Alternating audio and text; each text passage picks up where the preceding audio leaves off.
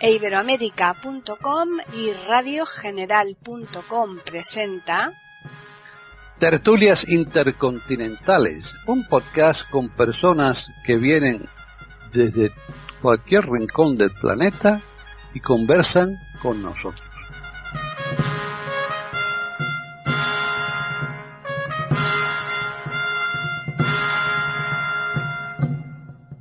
Bienvenidos otro día más a tertulias intercontinentales en iberoamérica.com. Soy Paqui Sánchez Galvarro y aquí estamos, eh, como siempre, puntuales para llevar a cabo una charla con los contertulios, que no son todos, pero casi, casi. Así que vamos a saludar a Devis Neto, que está en Italia. ¿Qué tal, Devis?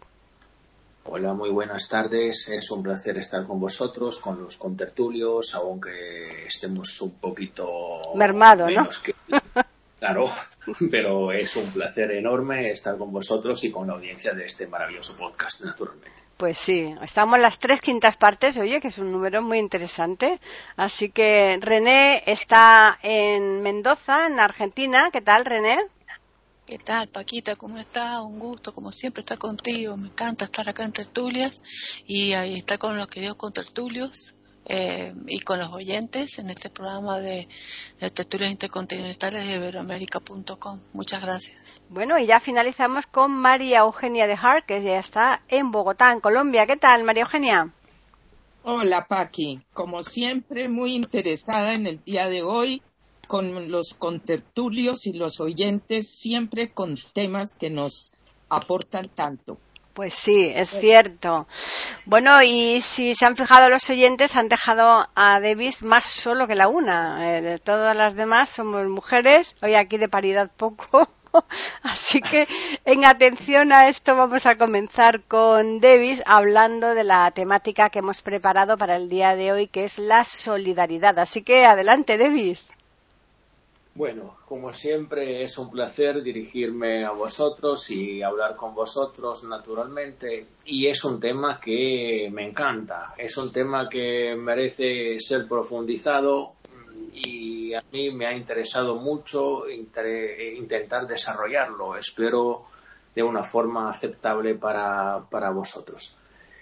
Es un tema que nos obliga a reflexionar ante todo sobre la naturaleza humana sobre la naturaleza humana y lo, la persona que más ha reflexionado desde la antigüedad, por supuesto, sobre este tema es Aristóteles. Aristóteles que en sus obras de ética ya nos ha dicho una cosa muy importante, que el hombre no puede estar solo, no puede vivir para sí mismo. Así que es una, esa es la premisa para hablar de solidaridad. Porque cuando eh, estamos diciendo que el hombre no puede vivir solo, ya decimos que necesitas a los demás.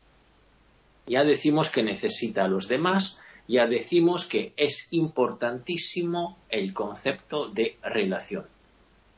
Claramente la solidaridad es algo más que la relación, porque la solidaridad exige, nos obliga en cierta medida a una adhesión a, lo que los demás están viviendo, a lo que los demás están sufriendo, a lo que los demás están eh, sintiendo, digamos. Entonces, la solidaridad exige una relación y exige la que ahora, de una forma más contemporánea, estamos llamando empatía.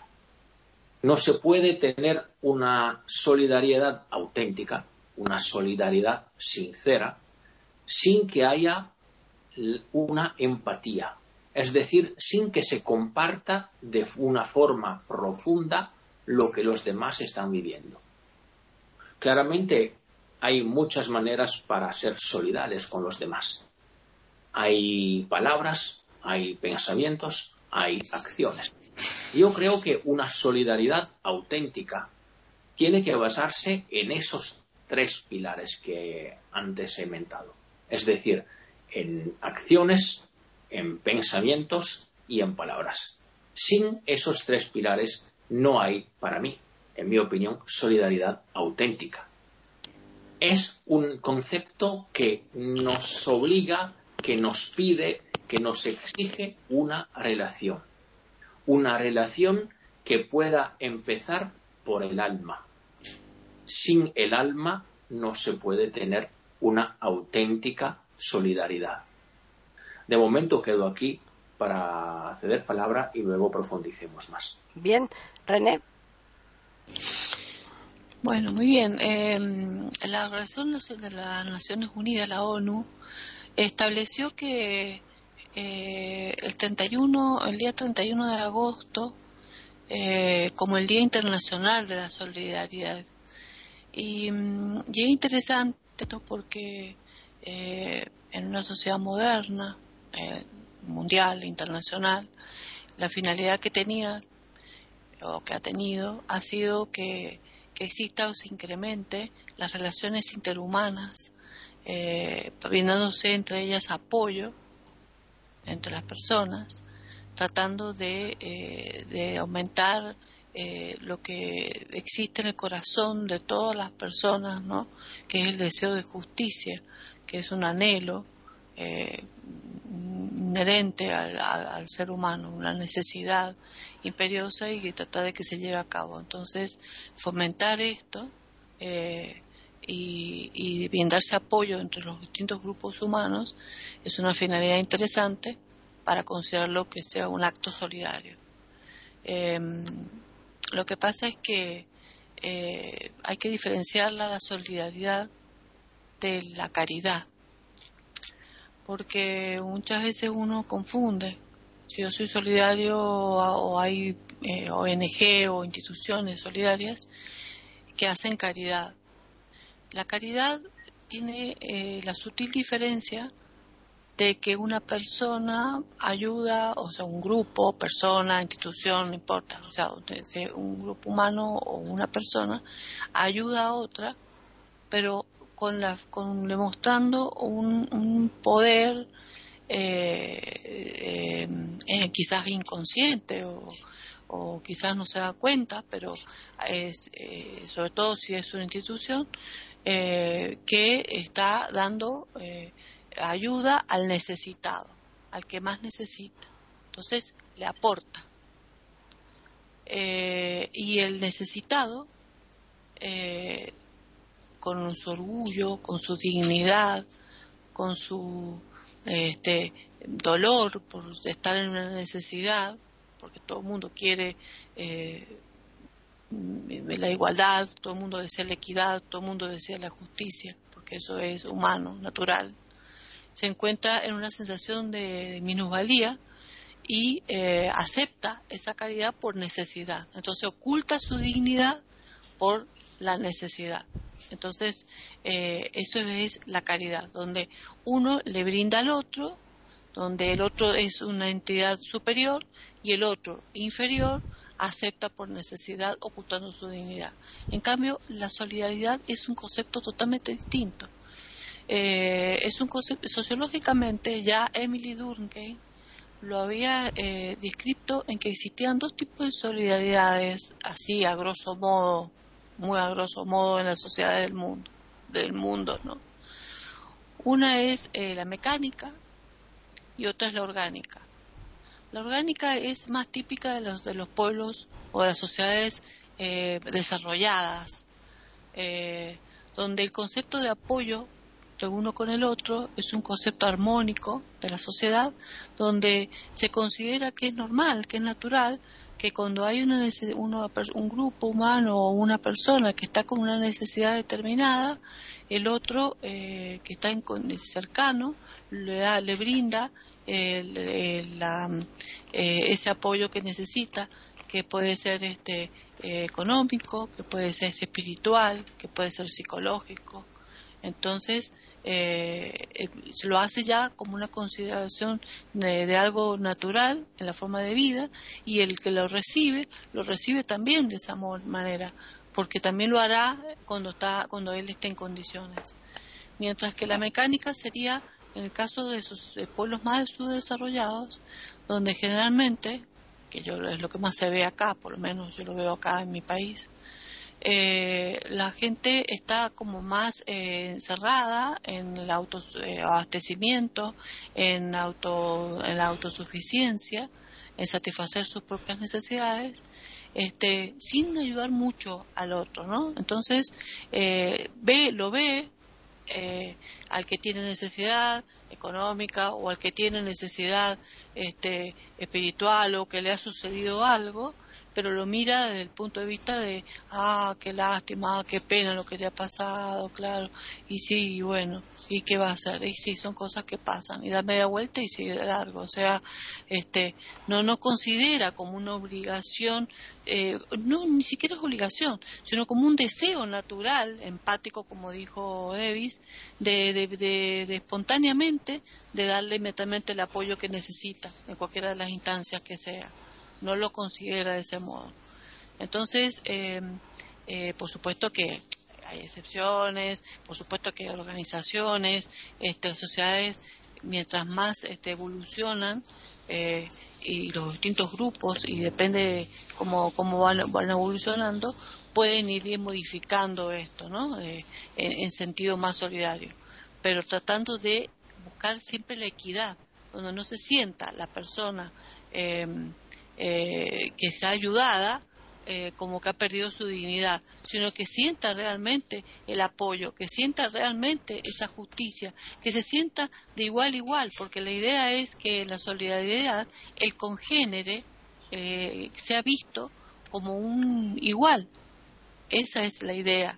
El concepto de solidaridad es que yo ayudo a este que necesita, eh, que, está en una necesidad cualquiera, en una situación cualquiera de adversidad y lo apoyo como un igual, no sin distinción de raza, ni de, ni de creencias, ni de grupo etario, ni este, ni de poder, eh, ni, ni, ubicación en, en, en, un puesto de trabajo, ni de poder económico, eh, nada, simplemente lo ayudo porque es un ser humano igual al que yo y entonces, como dijo David muy bien, es una cuestión espiritual de alma a alma. Yo lo ayudo porque necesito mi alma ayudar a esa otra alma, sin distinción de nada. Eso es lo que realmente se considera una para mí, para toda la sociedad y dentro de un concepto moral de la ética moderna a la solidaridad. Están escuchando tertulias intercontinentales en iberoamérica.com. María Eugenia. Bueno, escuchándolos me doy más cuenta todavía de la importancia de este tema realmente, ¿no? Uh -huh. Porque yo pienso que una cosa muy extraña de la situación humana, de nuestra naturaleza y de la condición humana, es de que en español tenemos ser y estar, que a veces en otros idiomas no están, ni en inglés ni en francés, por ejemplo. Pero nosotros tenemos ser y estar. Yo soy solo o sola y estoy acompañada. Las dos cosas son, son eh, verdad. Y es curioso porque somos individuos y somos sociales, como ya, ya lo estamos diciendo acá. Entonces a mí me parece que es interesante ver cómo sin solidaridad, que estaba yo buscando las definiciones, ¿no? En, en los diccionarios, en, en la Real Academia, por ejemplo, la adhesión circunstancial a la causa o a la empresa de otros, especi especialmente en situaciones comprometidas o difíciles. Eh, se ha hablado ahorita, eh, eh tanto René como Davis han, han hablado, tocado el tema del alma, esa parte que existe en nosotros que se fija en el otro. También esa posibilidad existe en los animales. Pero Davis hablaba de la acción, del pensamiento, de las palabras. Eso es lo que diferencia a nosotros como animales humanos, que podemos pasar simplemente de ser compasivos, de acercarnos a la acción, a poner en marcha algo con ese sentir me parece también que es bien importante aquí lo de solidaridad y caridad, pero también entendiendo que caridad, si lo tomamos como el caritas, Otra cosa es lo que a veces se ha distorsionado en la caridad, que se vuelve una forma de paternalismo, por ejemplo, que no tiene siempre en cuenta la dignidad del otro, a diferencia de la compasión. Y yo pienso que en esto es muy importante diferenciar los dos conceptos. Para mí la compasión es el nombre del amor frente al sufrimiento, donde siempre se tiene en cuenta la dignidad propia de quien está siendo compasivo y la dignidad de quien necesita la compasión. La lástima humilla, la lástima es la que pone a alguien por encima del otro, una superioridad y una inferioridad que puede humillar y eso no quita, no permite tener la dignidad necesaria de ambos lados. En la compasión impera la humildad, tanto en el que da y apoya como en el que la recibe. En ese sentido, creo yo que la solidaridad también se beneficia entendiendo la caridad auténtica, la seria, la que habla del amor al prójimo como a mí mismo y me recuerda que yo tengo la obligación de amarme, de respetarme. En ese sentido, la compasión siempre va a estar presente en la caridad, en la caridad seria, auténtica, en la caridad está la solidaridad. En la sola solidaridad, que también por supuesto que se necesita, no necesariamente está tan presente la parte del amor, del amor a mí mismo, del amor al prójimo. Cuando juntamos las dos cosas como entretejiendo hilos en un tramado, ahí sale lo mejor para las comunidades humanas, que es cuando todos entendemos que estamos siempre en uno u otro lado de este tema. A veces somos los que somos los necesitados, a veces somos los que podemos brindar algo. Esa reflexión nos ayuda a todos a ser mejor personas y por ende a enriquecer el grupo, la familia, la comunidad en la que estamos. Davis.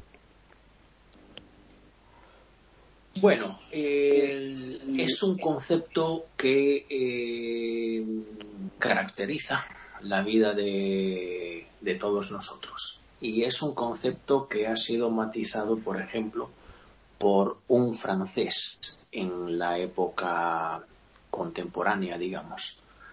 Eh, el francés se llama Leroux y ha intentado utilizar este concepto para distinguir lo que es solidaridad de la caridad. Digamos, para darle a la solidaridad un valor, como decía René, un poquito menos religioso, un poquito más laico, un poquito más cerca de la concepción positivista que estaba triunfando en el siglo XIX. En este siglo XIX eh, es un siglo muy importante por, este término, porque por, la, por primera vez ha comparecido también en un, en un diccionario en español.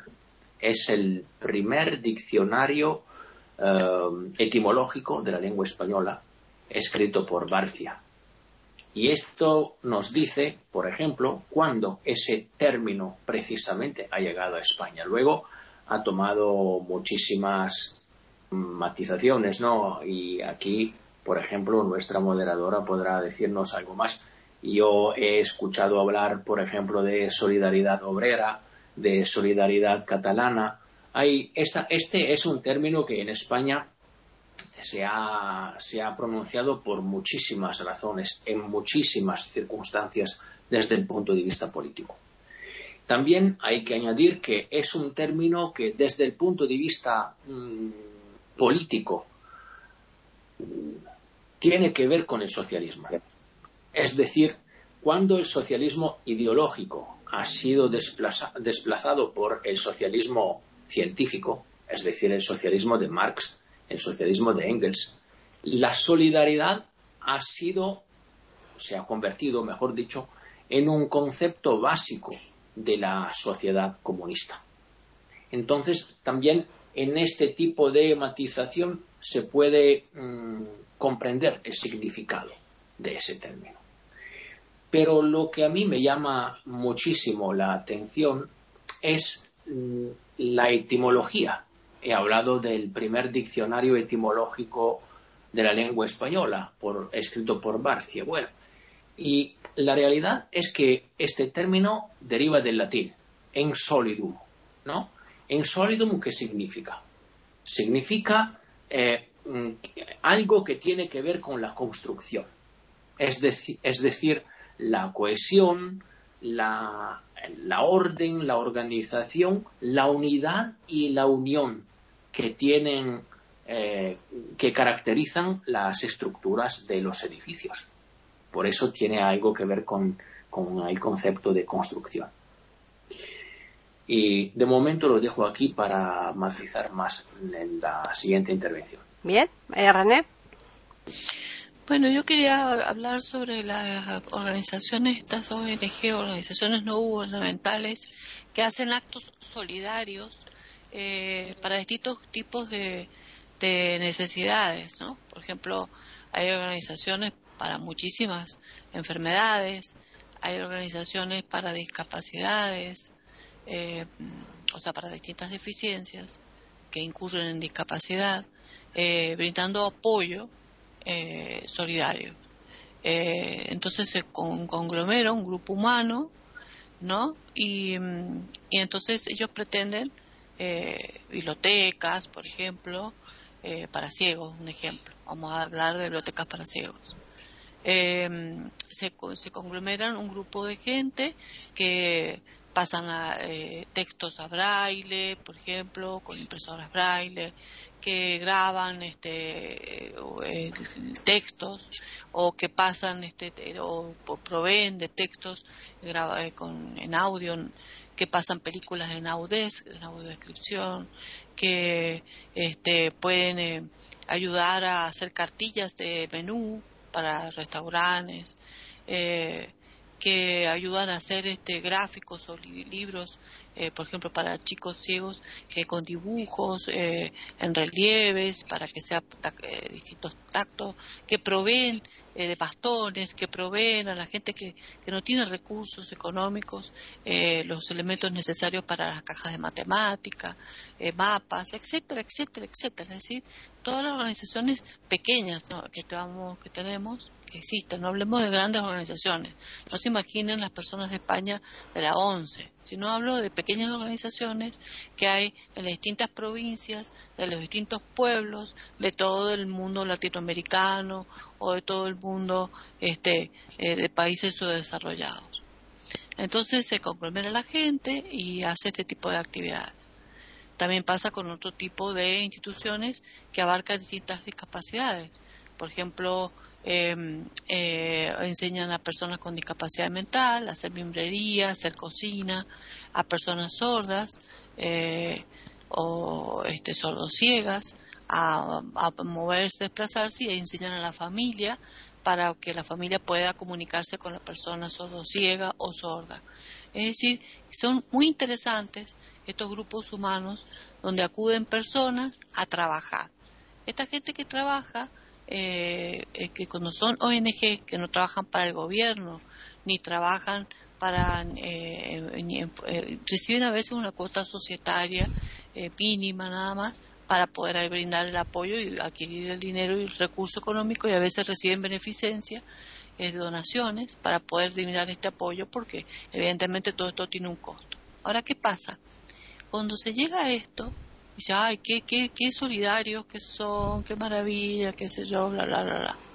Pero hay una problemática que no, que cuando uno está adentro, empieza a darse cuenta de que lo solidario es relativo, que hay peligros.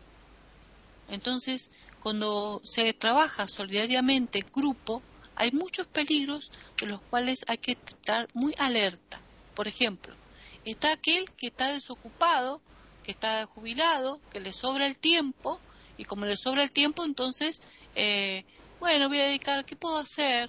Eh, me voy a un curso de tejido, me voy, no, voy a ver si me meto en esta entidad, a ver qué puedo hacer. Entonces, lo hace porque le sobra el tiempo, no porque realmente sienta amor a la persona con discapacidad o a la persona que necesita. Está aquel que le encanta el poder, ah, tengo donde mando, estoy jubilado, ya no puedo ser jefe, yo necesito, entonces entra con una personalidad histriónica, este, ya entra a disponer ideas, mire, vamos a modificar el estatuto, vamos a modificar acá, este, porque hay que hacer una comisión directiva, vamos a armar, vamos a armar una lista, eh, el que quiere ganar que sepa competir, a ver qué proponen ustedes, hagan otra lista, propongan otra lista, y empiezan a armar el grupo, y se cierran entre ellos, y hablan en secreto, y ya está aquel que tiene ambición de poder. Después está aquel que le gusta mucho sobresalir, entonces le encanta salir en los medios de difusión. Eh, eh para dar un curso de braille para personas que quieran aprender, eh, a usar las máquinas, van a dar un curso de para gente que quiere aprender para colaborar con la institución. Entonces salen en la televisión, el artículo en el diario, su nombre, mira, mira, mira el artículo que salió a la familia, le muestran, salí yo, mira la foto, mira qué tal saco en la foto. Entonces está eso. Está aquella que está frustrado, que está deprimido, que no tiene nada que hacer de su vida y entonces se acerca a ver si, si pueden entretenerlo un rato y eso es peligroso también porque la persona que recibe esa ayuda puede sentirse humillado por ese grupo eh, que le está ayudando si no saben tratarlo adecuadamente como un igual. Y a la vez, eh, a veces las personas que tienen una eh, situación de discapacidad o aquellas personas que están con una situación económica mala o que tienen una situación de hambre o que están pasando una situación como cuando van a los comedores eh, populares, acá hay muchos comedores porque cada vez hay más gente que está pasando hambre y con el asunto este de la pandemia se quedado mucha gente sin trabajo y a lo mejor reciben, hacen cola y cola, eh, cada vez son más la cantidad de gente que reciben un solo plato diario y, y, y va reciben donaciones y van por un plato de, de ñoquis, de papa, con una albóndiga y desesperado para poder comer, aunque sea ese día, una sola vez. Entonces, en esa actitud solidaria de ayuda, puede ocurrir que la persona tenga que bajar su orgullo por un plato de comida y, y a veces tiene una actitud de soberbia, de mostrar, sí, yo vengo acá porque, bueno, porque por no ir al otro comedor de allá, porque me dijeron, porque también este me queda más cerca, puede ser. Entonces se pone en actitud de soberbia y hace sentir al que tenía realmente un acto de amor en ese momento, se siente también como, ¿para qué le doy a este si este ni siquiera es un agradecido? Entonces se producen situaciones tensas que no son las ideales, donde ya no hay solidaridad, donde ya no son almas que, ni, que eh, donde brinda y prima el amor ni por parte del que tiene el acto solidario, ni por parte del que va a recibir el acto solidario. Entonces, la solidaridad es un concepto, es muy fino el hilo, que tiene que realmente existir verdadero amor por ambas partes, como para el que recibe el acto solidario como el que eh, actúa solidariamente, tiene que haber realmente amor de verdad para que sea una cosa armónica de, de compenetración de ayuda donde no se sienta mal el que, el que ha sido el que está en, situación de, conflicto ni se sienta mal el que está gritando el apoyo ¿entienden? entonces es una situación humana compleja que, que debe ser muy bien llevada con mucha inteligencia y con mucho amor para que no se caigan estos defectos están escuchando tertulias intercontinentales en iberoamérica.com. María Eugenia.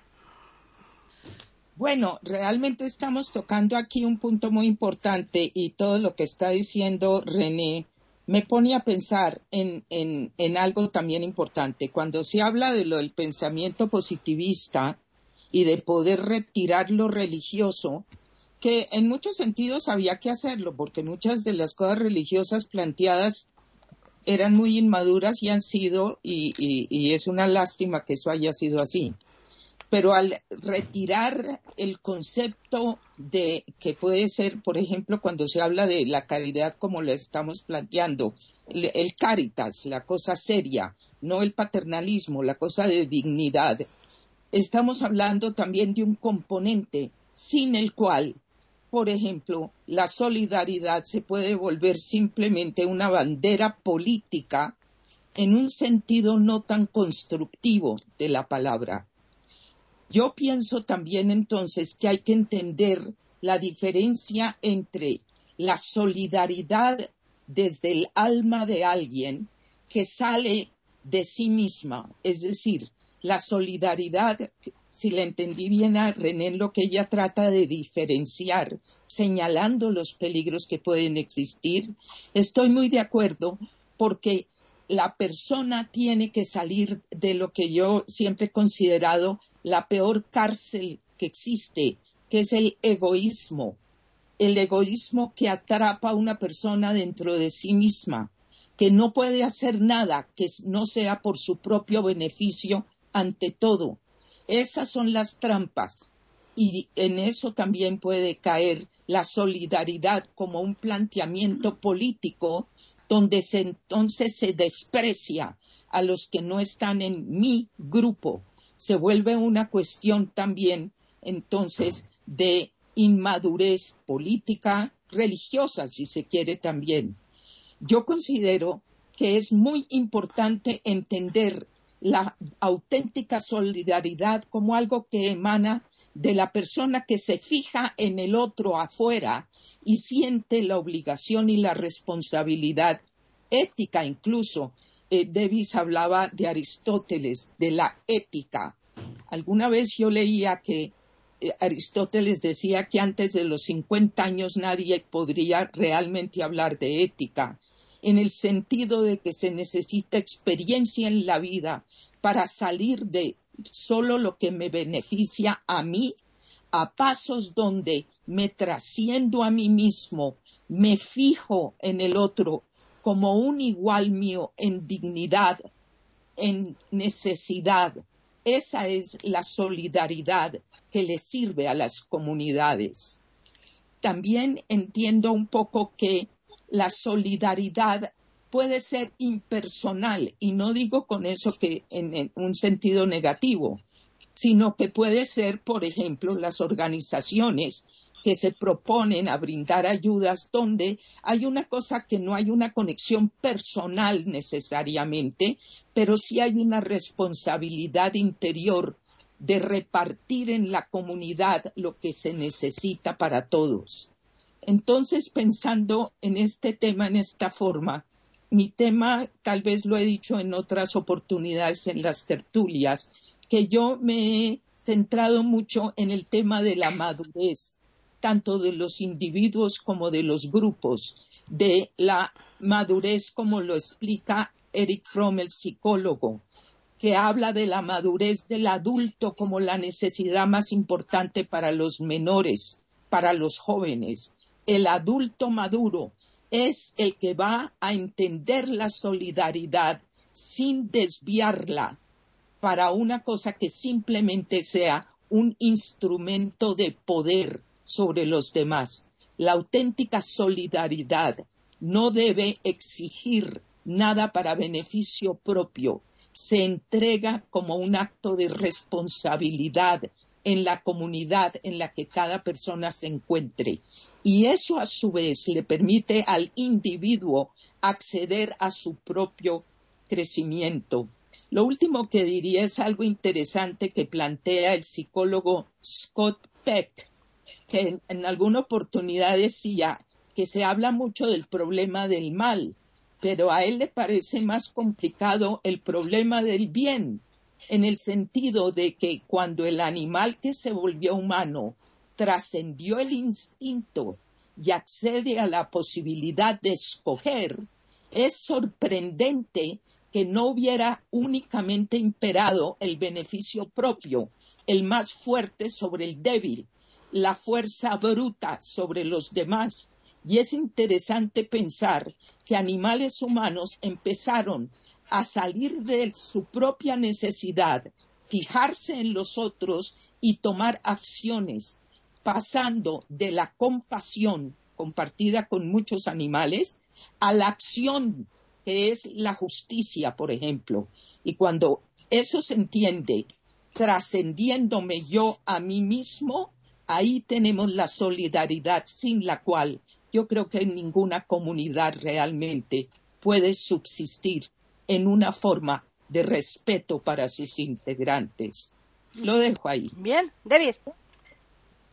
Muy interesante. La conclusión de María Eugenia es muy interesante y me permite abrir esa intervención con una pregunta que, es una pregunta realmente mm, para mí eh, interesante también. No será capciosa, ¿verdad, David? Mm, puede ser. Claro que sí, Yo, yo siempre soy capcioso. ¿eh? Entonces, vamos a ver. María Eugenia dijo que no puede existir una comunidad sin solidaridad. La pregunta es, ¿cómo el hombre está a la base de cada comunidad? ¿Puede existir el hombre sin solidaridad?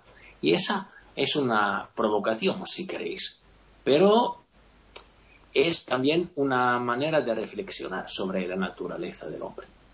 Porque para mí, para mí, yo sigo siendo optimista, aunque vea que en la sociedad no hay mucha voluntad de mirar a los demás, siempre hay una mayoría de gente que se centra en sí misma y no quiere mirar a los demás. Ese es el tema. Pero yo sigo creyendo que el hombre, si es hombre, si es hombre político, y aquí el significado de político es lo mejor que se pueda decir de la polis, la polis entendida, mejor dicha, entendida como agora. Es decir, cuando yo hablo de la polis, hablo de la agora, del lugar en que se tomaban las decisiones juntos, en el lugar en que se pensaba dirigir juntos al, Estado. Esa es la polis. y la polis exige una condición común. Eso es el tema. La polis exige una condición común, la condición común de ciudadanos, de personas que están intentando encontrar lo mejor desde el punto de vista político para la sociedad en que viven. Bien, en este sentido, mm, me gustaría acabar esa intervención con la filosofía, por ejemplo, de Schopenhauer. Schopenhauer es un filósofo que en este sentido es muy emblemático. Nosotros sabemos que Schopenhauer ha dicho que el hombre es esclavo de la voluntad de vivir, que el hombre desea por culpa de la voluntad de vivir, que la voluntad de vivir es un principio eh, ajeno al hombre que obliga al hombre a hacer, eh, a obedecer solamente a sus deseos y para romper la cadena impuesta por esta voluntad de vivir hay que intentar tres caminos, ¿no? El camino del arte, el camino de la ética y el camino del ascetismo. Del ascetismo y bueno, sobre el arte el ascetismo de momento no hablo, pero sobre la ética sí. Porque el ética de Schopenhauer es la condición que el hombre puede alcanzar si deja de escuchar solamente a sí mismo y si se dirige a los demás. Es decir, es una compasión, pero es una compasión en el sentido latín del término. O sea, es un sufrir juntos, es un padecer lo que el otro padece, es el compartir una condición humana hasta el final. Esta es la ética de Schopenhauer y esta es la, el origen para mí contemporáneo también, pero no desde un punto de vista etimológico, sino desde un punto de vista filosófico del concepto de solidaridad. Efectivamente, la solidaridad es esto, es la posibilidad que tenemos de compartir la condición humana que los demás viven. De momento acabo aquí. Están escuchando tertulias intercontinentales en iberoamérica.com. René. Eh, muy interesante todo realmente. Eh, lo único que, bueno, en la parte política que hablaban, eh, supongamos los países modernos, ¿no es cierto? Eh, los gobiernos, em, está bien eh, un gobierno que lamentablemente lo que está pasando en el mundo, en todos los países en general, ¿no? porque realmente están imbuidos de soberbia, de, deseos de poder, de un montón de cosas que, bueno, eso es aparte. Pero si lo miráramos como un gobierno, eh, digamos, eh, que tuviera sentido solidario, ¿no? Un gobierno ideal. Eh, no, no podemos decir que el gobierno o el poder sea el que está ejerciendo el acto solidario ¿Por qué? Porque ya está en una situación de poder, no está en una situación de igualdad con el otro. Eh, lo que sí puede hacer un gobierno es estimular para que la sociedad a la que está gobernando eh, se, exista el sentimiento de solidaridad. Y volvemos siempre a la temática que parece repetitiva y reiterativa, pero que cada punto que, estamos, que tocamos siempre tenemos que caer en lo mismo.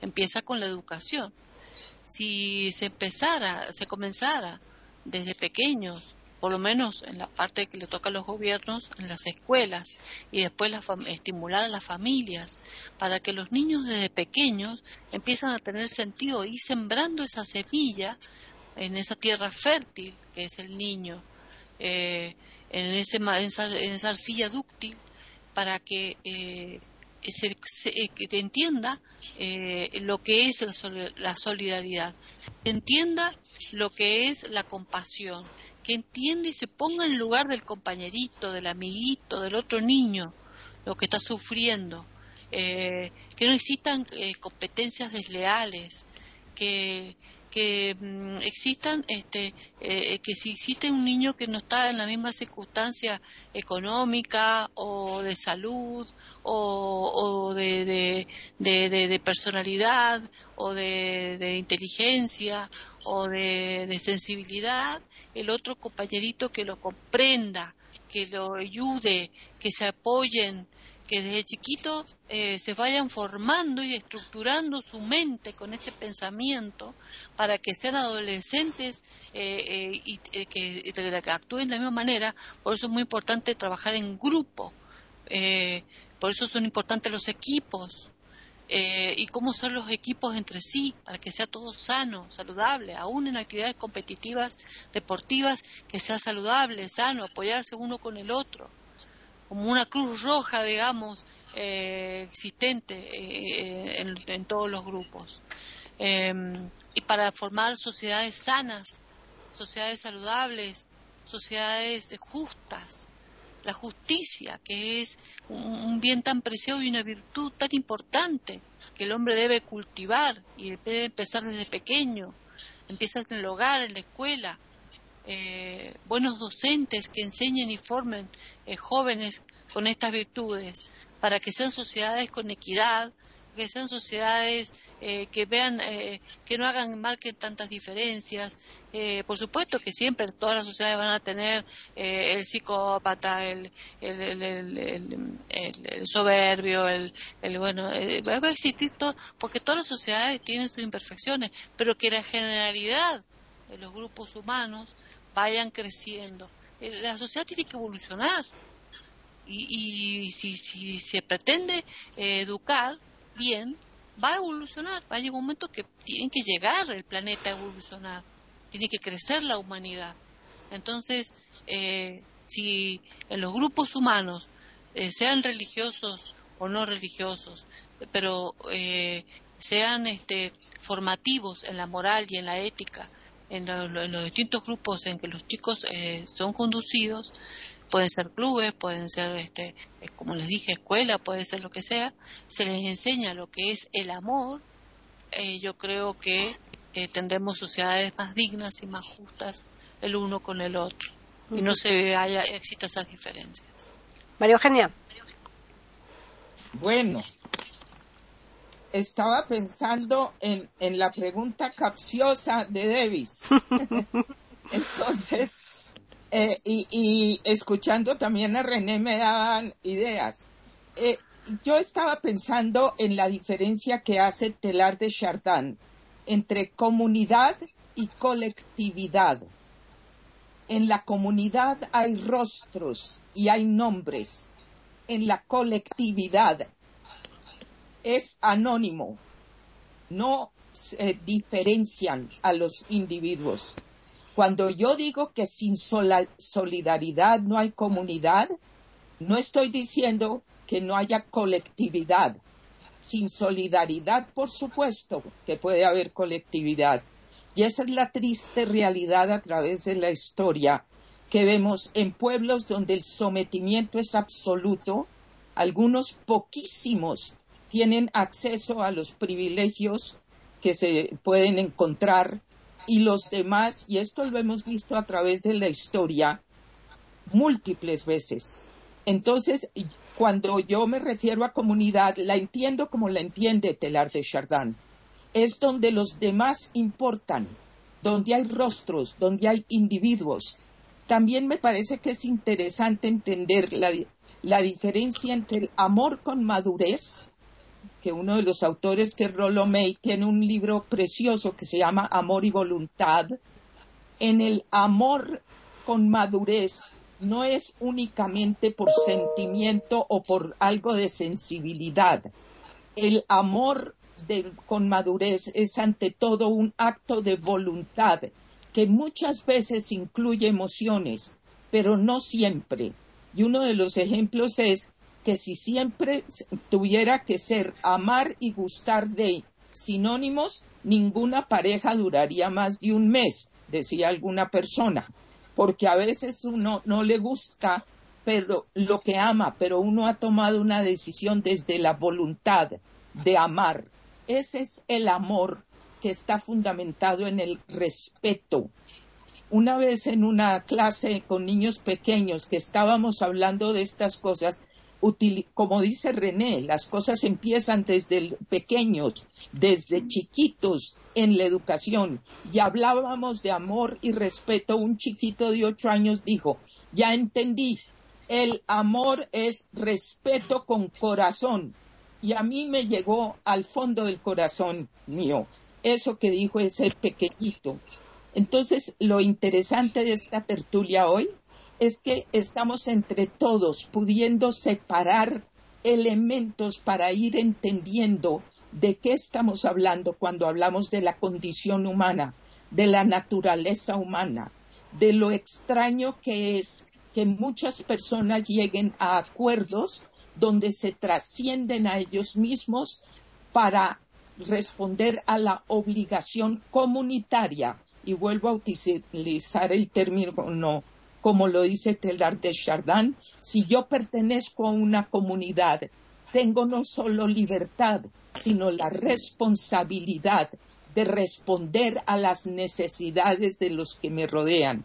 Y cuando el necesitado soy yo, debo tener también la obligación de responder con mi gratitud y tratar de yo sumarme a quien también pueda brindar algo. Yo creo que con esto dejo en este momento el tema, agradeciendo las ideas que me han dado los contertulios, porque han salido muchas cosas muy interesantes. Pues yo creo que también, ¿eh? yo creo que ha sido un tema que en apariencia no, no nos parecía que quizás diera tanto de sí en, en cuanto a las conclusiones que, a las que hemos llegado. O sea que, una vez más, creo que ha sido un acierto la elección del tema. Vamos a recordarles a los oyentes que nos pueden escribir a tertulias@eiberoamerica.com, que es el correo, y también tenemos un Twitter que es eiberoamerica con las iniciales e I y la A de América mayúsculas. Agradecer a, a todos, a los tres que estáis aquí, y esperar que los ausentes la semana próxima ya puedan asistir y a los oyentes, como siempre, pues un agradecimiento especial por la atención que nos prestan. Así que ya les emplazamos para que regresen aquí el lunes próximo en iberoamérica.com con una nueva tertulia intercontinental.